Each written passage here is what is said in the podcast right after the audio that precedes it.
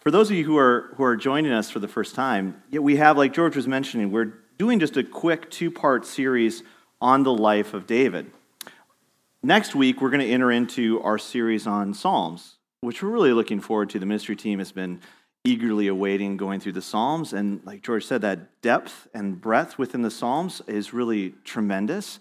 And so we thought it would be helpful here in these few weeks leading up to that to look, though, at the life of David as one of the chief authors in the Psalms, because we do start to see some of the big questions and ideas that really permeate the Psalms through his life as well. Last week, we recapped a lot of David's life from his childhood to Goliath to serving under Saul, from fleeing Israel and serving the Philistines, his ascension in Judah, the civil war within Israel, eventually him becoming the king of Israel the abuse of his power once he takes the throne, and that downward spiral, the dysfunction of his family, and the heartbreak, really, of his life. And like we talked about last week, you know, David is a very complicated hero. You know, if, we, if you grew up with just a very you know, Christian understanding, evangelical understanding of your Bible stories, you know, you go to Sunday school, you kind of you learn these heroes of the faith, and we have a tendency to sometimes to put them on pedestals or to not want to see any faults in them. Or if we grow up in a more secular culture or context, we want to kind of tear down all of our supposedly religious heroes. And we talked about that last week of how within David, you really do see an incredible mix of desires and actions. There clearly is this desire to be the king that he was promised he was going to be from his childhood, and he's willing to do anything to ascend to that throne. He will do anything to stay alive. If it means murder and killing, if it means serving Israel's sworn enemy. He will, he will do it. Um, and you see within his life, but you also see a deep love of the Lord in his life and a restraint at times that comes from his faith. He's a mix of as a person, which really leaves us and left us last week as readers of the word and going through this narrative with a lot of questions about David about what does it actually mean then to be a man after God's own heart? What does it mean to be someone like David? Are we supposed to emulate him or are we supposed to not emulate him? What is it about him that's so unique? Because really, when you look at David, I mean, how can this man be called a man after God's own heart? And that was the question that came up in the in the Q and A, and it was the right question to kind of come up. I think Debbie asked that, like, well, what is it about him then? If he if he lived such a life that at times was good and glorifying God, but at most of it seemed very selfish and led to destruction and sin and horror. How, why do we call him that? What is it about him? Why does he get to be the one to receive the blessings of God? Why does he get to be the one that Jesus is going to come from his line? He doesn't seem that great. He seems a lot like the other kings. He seems a lot like Saul before him. He seems a lot like the kings that are going to come after him. He wins battles, but is that what it means to please God?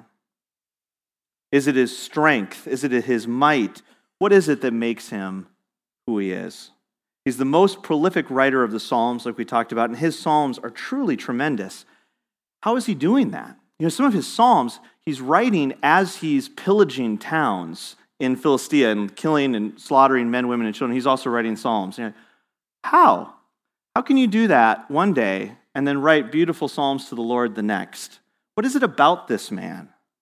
How can he be so honest with his life? How can he be so honest with God? How can he claim what he claims, asks for what he asks for? How is he not just completely undone by the weight of his sin? Clearly, David has some sort of understanding and strength that sustains him and gives him hope that makes it possible for David to be honest with his hurt and with his sin, not needing to minimize it, not needing to run away from it, not needing to blame other people for his problems, but without completely losing hope. He also has a strength that enables him to be bold and confident and secure in his calling, in what he's going to do, even though his track record doesn't look like it, without making him arrogant. So today we want to look at the source of David's hope which is the same, same source of hope that was offered to Israel and that's also offered to us.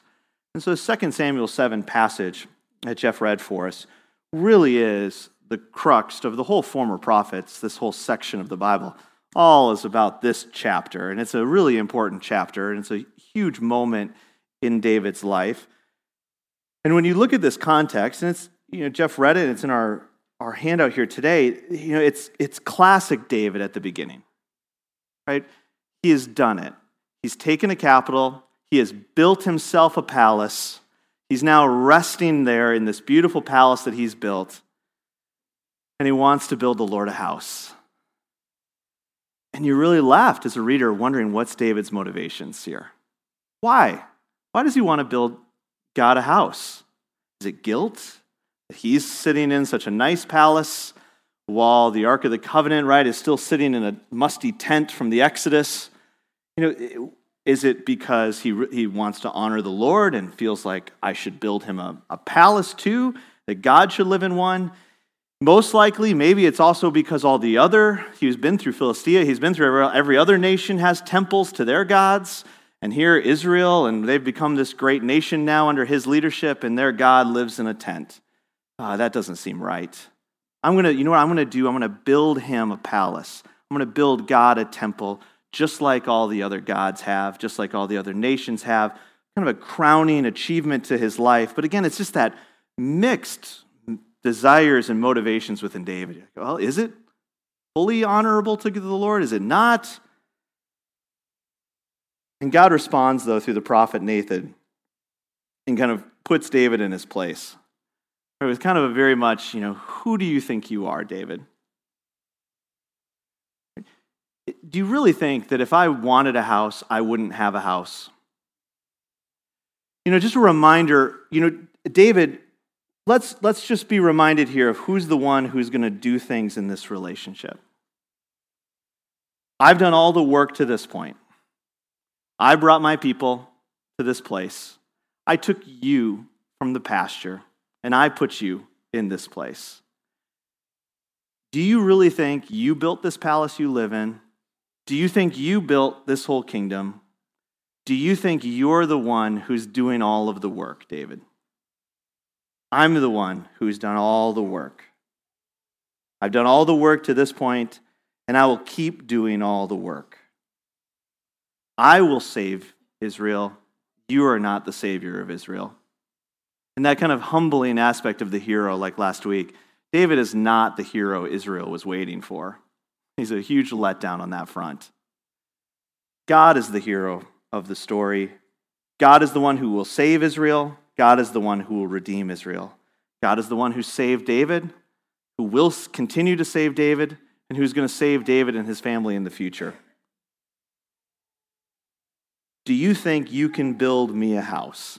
Kind of that question he asks him. The reality is, I'm going to build you a house. Right? God flips the whole narrative on David. David comes to him with this request Let me build you a temple, Lord. Let me build you something that will last forever, that'll bring glory and honor to you. And God says, No, no, no. I'm the one who's going to be building a house here. I'm the one who's going to build a house that will be for my name's sake, that will last forever. And it's going to involve you, David. It's going to be your line, it's going to be your child.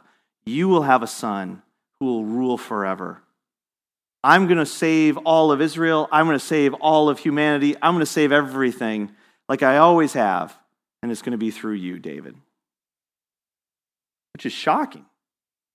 Again, depending on how you read David, if that was hubris at the beginning or not, but for God to just say, no, but I choose you, David.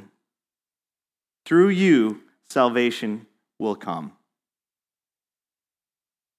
And then we read David's response. And David's response is beautiful. He gets it. He heard the word of the Lord and he responded to it. Who am I? Who am I, O Lord God? that you would do this for me? Who am I that you would give me a gift like this? A gift for my family, a gift for me. But more than that, right? David recognizes that this promise is a gift not just for him, but for all of humanity. It's because of your promise, your love, he continually says in his response, in his prayer to God. You alone are great. And he says at the end, Because of your promise, because you said this, now I have the courage to ask you to fulfill what you said you would do. This encounter in 2 Samuel 7 is really meant as this humbling and emboldening moment for David. It really takes him down a notch, right? In terms of you think you're the one who builds kingdoms, you think you're the one who builds houses, you think you're the savior of Israel. And he calls him, right? Remember, I set you up as a prince, not as the king. You're not the one who does all this work. You're just a part of the story, David. You're not the hero in the story. That's humbling. Right? That's humbling. And like we talked about last week, we all have that desire to be a hero. We want to be the hero, or at least we want our heroes to be those heroes. And we want our saviors to be good. We want them to work out. And here God is telling David, You're not the hero. He's just part of the story. But on the other hand, he's part of the story, which is incredible. He's not cut out of the story. He's not telling David, David, you're wrong. You're not the hero. The true hero is coming someday. Just do your thing. He's really, no, David, you are part of it, though. You are part of this story of salvation that I have for Israel. I choose you, David, to work through, to save through, to redeem, this gift, I've chosen you. You're not the hero, you're just a part of the story, but you're part of the story. Right? The humbling and the confidence that gives, though, the hope that that gives to know that you are part of God's story of redemption, to actually know that God loves you enough to use you, to work in you, to not discard you, but to actually use you to work out his redemption in this world. And so you see that mix of humility and courage in the Psalms that David is going to write. You see this in his response, that mix of humility and courage. The ability to be honest and open, to really see one's own sin, but to also take heart in the same way. And without this hope, without this promise, it's not possible to do both unless there is a bigger story than our own individual stories, where we still get to play a part in it, but we're not the hero of it, where our hurts and our failures are going to be redeemed. It's impossible to be honest. It's impossible to have hope and to be honest and to confess. Right, and this we talked about that vacillating we do in our hero narratives of our heroes are either perfect or they're all villains, you know, or you know, we, we just go back and forth because we want them to be, because how can someone, how can I have both? How can I have the presence of sin within me and around me, but also the hope and see actual redemption being worked out? Unless there was a bigger story than my story that was going to redeem all of this. Otherwise, I can't be honest. I have to minimize, I have to hide, I have to compartmentalize. I share some things with some people, I go to some people for some things because I can't fully be honest and transparent. I can't truly trust people or anyone or God in these things because it's just the weight of it is too hard. And for many of us, I think we grew up with an understanding. Again, if you if you kind of have a child's understanding of the Old Testament or of the Bible, you kind of grew up with this picture that Christianity and the Bible offers a better life. That Christianity offers blessings, riches, freedom from all of our struggles and our hurts. That once you follow God, it's just going to be blessings upon blessings, goodness and happiness, joy, and all of those types of things. But then we're confronted with Scripture, and it doesn't seem to offer those things. God didn't offer that to David. David, the rest of your life is going to be great. I chose you, and I'm going to work out redemption in you and through you and through your line, now the rest is going to be clear sailing. No.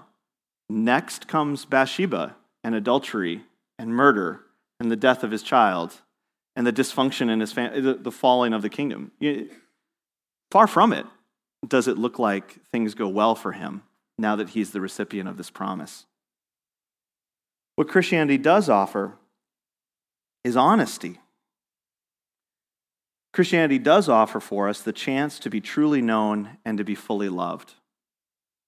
Not for our circumstances to change, not for our outward problems to go away, but to be truly loved, what Christianity offers. Because the story of David really confronts us about our ideas of what it means to be a person of faith. What does it mean to be a man after God's own heart, a woman after God's own heart? What does it mean to actually be a person of faith, to be a Christian, to be a follower of Jesus? What does it mean to follow God, to please Him? Ultimately, what do you want from God? I think it's helpful as we go through these, this story, as we talk about what does it mean to be a person of faith. I want to start with, from the text, what it doesn't mean. Right? What, is, what, what doesn't it mean to be a Christian, a person of faith, or to be a Christian?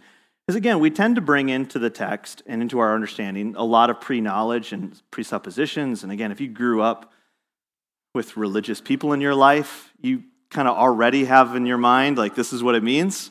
And it's really hard to undo those things, to actually be able to hear what the text is actually telling us it means. And a lot of times, it, it that taints everything. And I think the first thing, I just picked three things because, right? I don't know, we've talked about this before. It's always three things. And I pick these three. You may pick three other things. And you see this in David's life, but you also certainly see this really in all of the examples of faith through the Bible, of those who come to the saving knowledge of God and who He is and of Jesus Christ. but I think we see th- three things that it doesn't mean to be a Christian. Being a Christian doesn't mean that you give up pursuing your desires. It doesn't look like that. It doesn't mean giving things up. There's, I think there's a fundamental misconception that we have in our culture. It's very religious. We have a, even though we're kind of a post-Christian world, we're also still really religious in a lot of ways. And we have this vision or view that there are some things in life that are better than other things in life. There are some pursuits that are holier than others. There are some jobs that are holier than others there are some things that are just more tainted than other things. And so to be a Christian, to be religious, to be a follower, you have to give up some things and replace it with other things. Making money is greedy. So if you work in finance or you're making lots of money and you come to Christ, sell your possessions. That would be a better follower of Jesus Christ than somebody who would stay in a position where they make lots of money. this picture that there's a life that is a truly Christian life, and then these aspects, these things that are not a Christian life, and you should change them.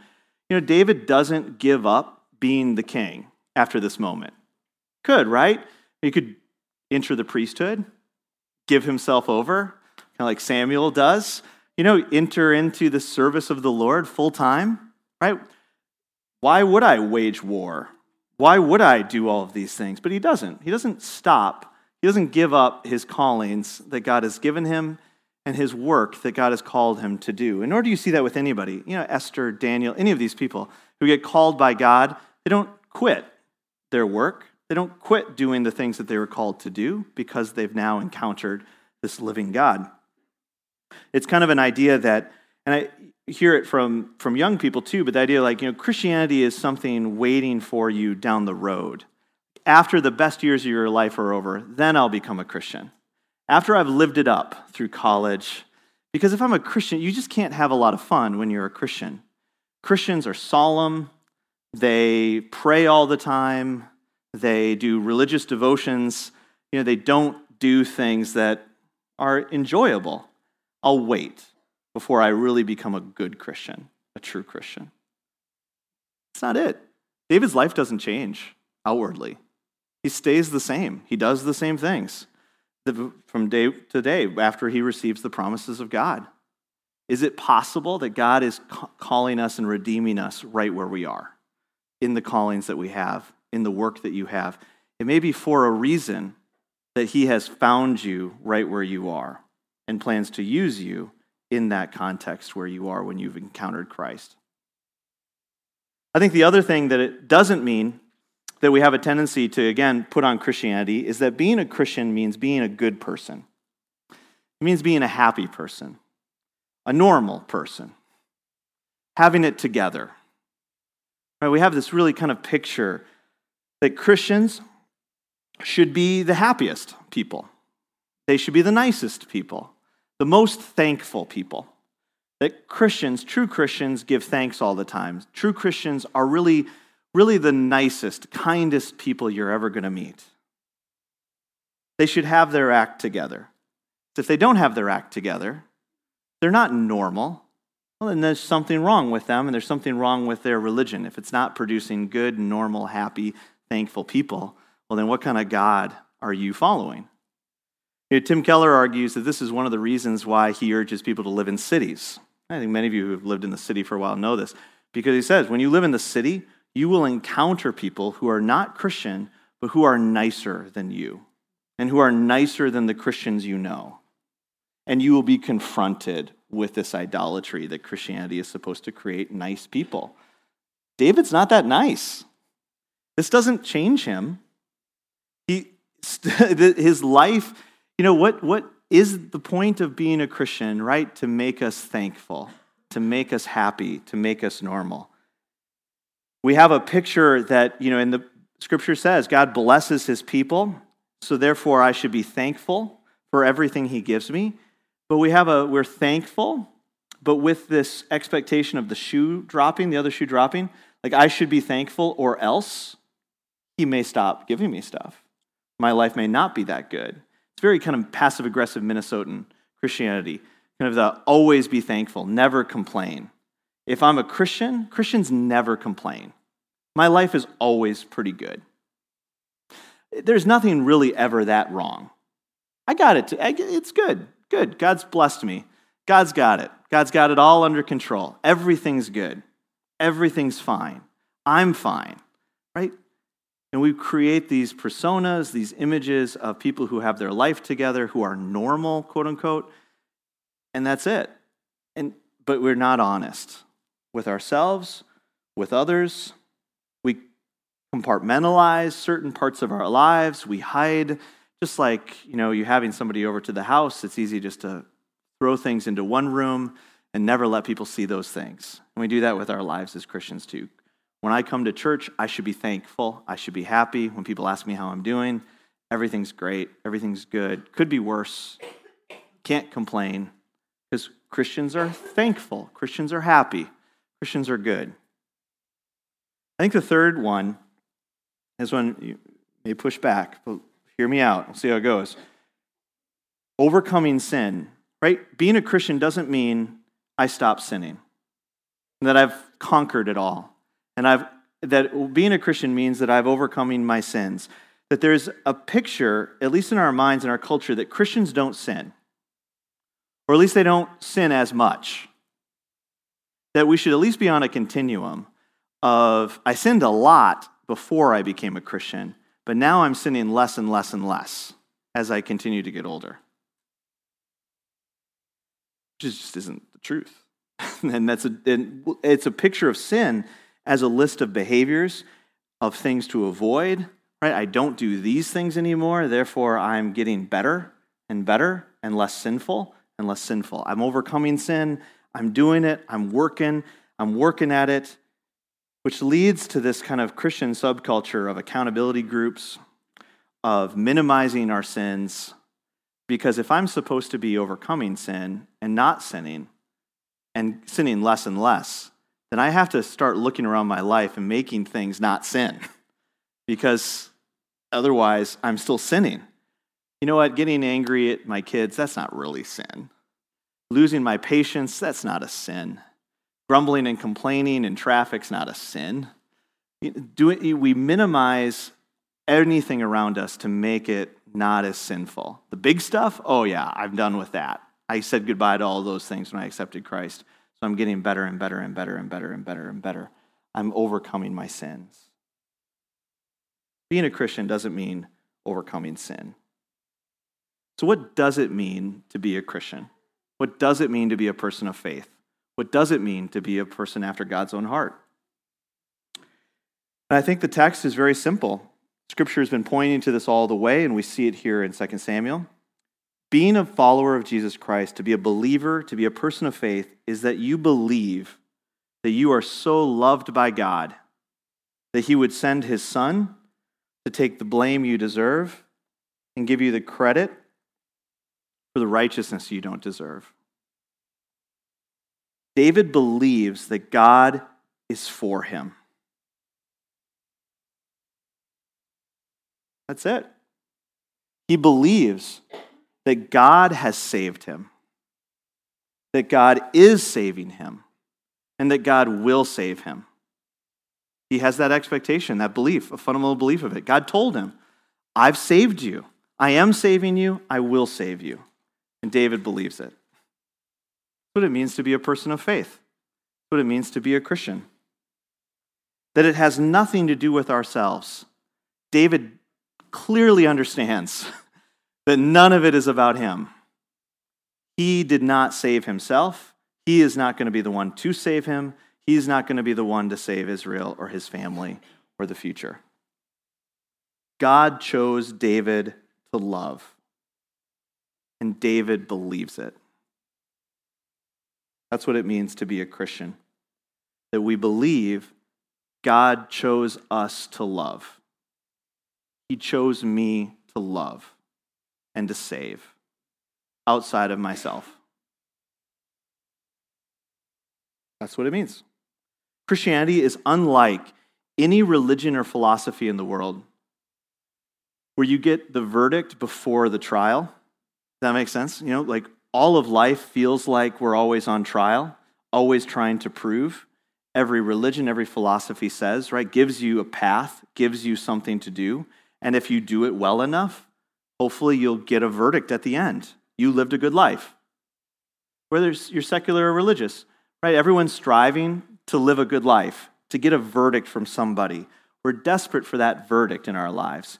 And so we, cha- we look for different people to give us the verdict that we're looking for. If it's our spouse, if it's our kids, if it's our employers, if it's our neighbors, if it's, right? Someone to just say, you're a good person. I like you. I love you. You are doing it right. You are right. You're on the right side of things. Right? It's why we love, like we were talking about, like why we love religion, why we love sports, why we love politics, because it gives us clear sides and the chance to be told, you're on the right team, you're on the right side, you're good enough, you're lovable, I love you, I like you, you're the one. We're always looking for the verdict.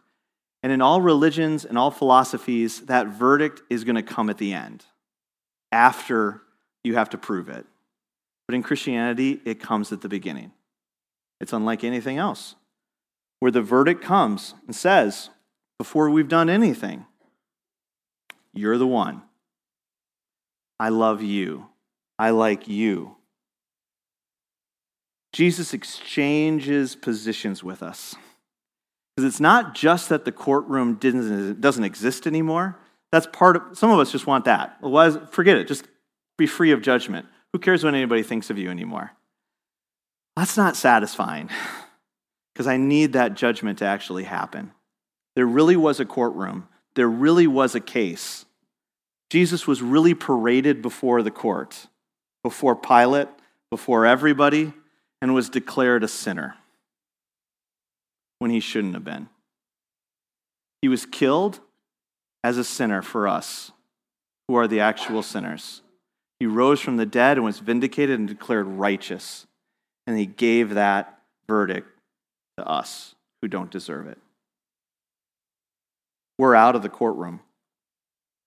That working hard and desire for that verdict that you are somebody who's lovable, you are somebody who's worthy, you, it's been given to us.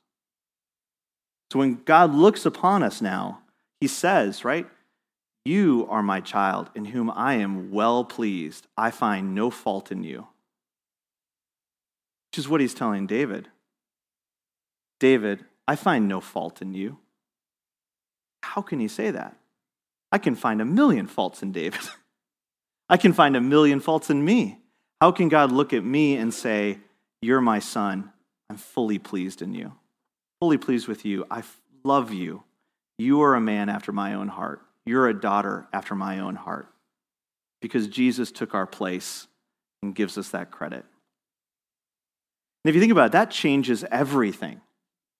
If that's true, it changes everything. Because it doesn't then focus on our symptoms, right? But it actually goes straight to the disease. Israel's true problem. Israel's issue wasn't that they didn't have a king, but they needed a good king, a better king, who would be a good one. No, no, no. Their problem, right, was their heart that they would rather have kings and a kingdom and no God than no king or kingdom and God. that was their problem. And that's my problem.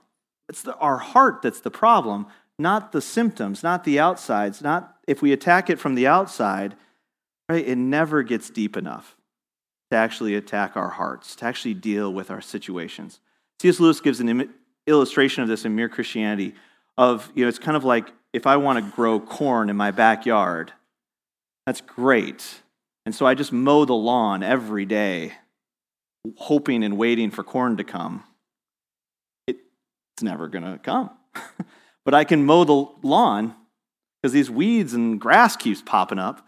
So let me just keep mowing it, taking care of it, and one day that corn is going to come. It isn't. But that's what happens in Christianity when we just focus on these symptoms, these outward behaviors or actions, and we say, oh, a Christian doesn't do this. I should stop that. You're just mowing the lawn, and you're still hoping for that corn, but it's never going to actually happen until the ground gets torn up, tilled up, and new seeds are planted. Then my yard will change. And that's what the gospel does for us. Because if I actually believe and meditate on that and let the reality of God's love for me and for us, that we are his children, that he loves fully and completely, he knows me completely, the worst of me, and he declares me righteous through his son. If I let that reality settle into my heart, if I truly know the love of God that surpasses knowledge, right, if I let that love permeate me, it changes me. I do experience more and more peace in my life, making me seem happier, making me more joyful, making me more thankful. It does come out. There's a reason we have that misconception that Christians are thankful and joyful and peaceful. Because it does come there is a joy and a peace that comes from knowing Christ, but there's also an outward faking it and seeking that fruit of the Spirit and just doing things that we think we should do too. When I let the love of God really permeate my soul and my heart, right, my desires do start to shift more and more in alignment with His desires, which means sometimes I do give up certain pursuits. And I do stop doing some things and switch career paths or go do other things or give up that and go to that. But it's not because I'm trying to please God, because I do please God. I've already pleased God. And I'm becoming more and more in alignment with Him and His loves. Because He loves me, I love Him, and I love what He loves. And my desires do start to shift. And I start to give up foolish things. Right? And say, I don't need to do that anymore. And we do actually start to overcome and put to death sin in our lives. But part of a loving sanctification process, not as a selfish means of proving our salvation to God. I don't see it as a problem, but we get to see our sin and this process of overcoming sin and dealing with sin as a gift, not as a disappointment in our life right? Because it's easy as Christians to look at your sin and say, this is the worst. I can't believe this happened again. I can't believe I'm still dealing with this. I should be done with this. I shouldn't have this. Should... Why can't I just be normal? Why can't I just be fixed? You are fixed, and you're being fixed, and you will be fixed one day. And this life is a gift that you get to be sanctified with others. The gospel goes straight to our hearts. It rearranges our loves, which is reflected in the Psalms. It's not about our outward actions, but it's about our love. I can be honest without fear of being unloved, because that's the, the great fear. Every, Carl Jung, this great psychologist, talks about the, the greatest desire everyone has is to be fully known and fully loved. That's what we all just want so desperately. But we're paralyzed by fear that if you do really know me, you will not love me. Because if you know everything, there's no way that you will love all of me. So we superficially love each other, and this happens a ton in Christianity, right? We just love and hug and I love you, but it's not satisfying enough. It doesn't go deep enough. It works for a while, but it doesn't fully work. But if this is true about me, that God actually knows me and he fully loves me, I can be honest without any fear. I can confess my sins to God, to myself, to other people without any fear. I can also openly confess my hopes and desires without sounding arrogant and boastful. I can also be confident in the Lord and not have to be falsely humble all the time and say that oh, I don't, you know, uh, not do anything big. I don't want to do anything major with my life. The Bible is an invitation to us to reorder our hopes and our loves. This is how the Psalms are going to function for us. Scripture is written to remind us of God's great love for us, to start to see our stories properly. That my story is part of a bigger story. It's not all about me. My life is not about me. My story is not about me, but it's part of God's story. But that takes intentional time of renewal of the mind, of worship, study, prayer, and community. This is why we gather together as a church. The church doesn't exist just to encourage each other or to build each other up, to convert people, to overcome sin. That's the work that the Holy Spirit is doing in us, but it's not why we gather. It's not the role of the church. The Christian community exists to testify to the truth of God's love for us to remind one another and to remind ourselves of who we truly are in Christ. I am known by the Father. I am fully redeemed and loved. It's to point ourselves and others to the true story of salvation and to invite us to have our hearts changed. So, for many of us, you know, a lot of our Christian life has been an exhausting process of mowing the grass, so to speak, just dealing with outward symptoms our whole life and just trying to knock those down and hope that change will come. The gospel is inviting you to stop and to experience true rest, to rest in his love and his grace, and to let him do the work.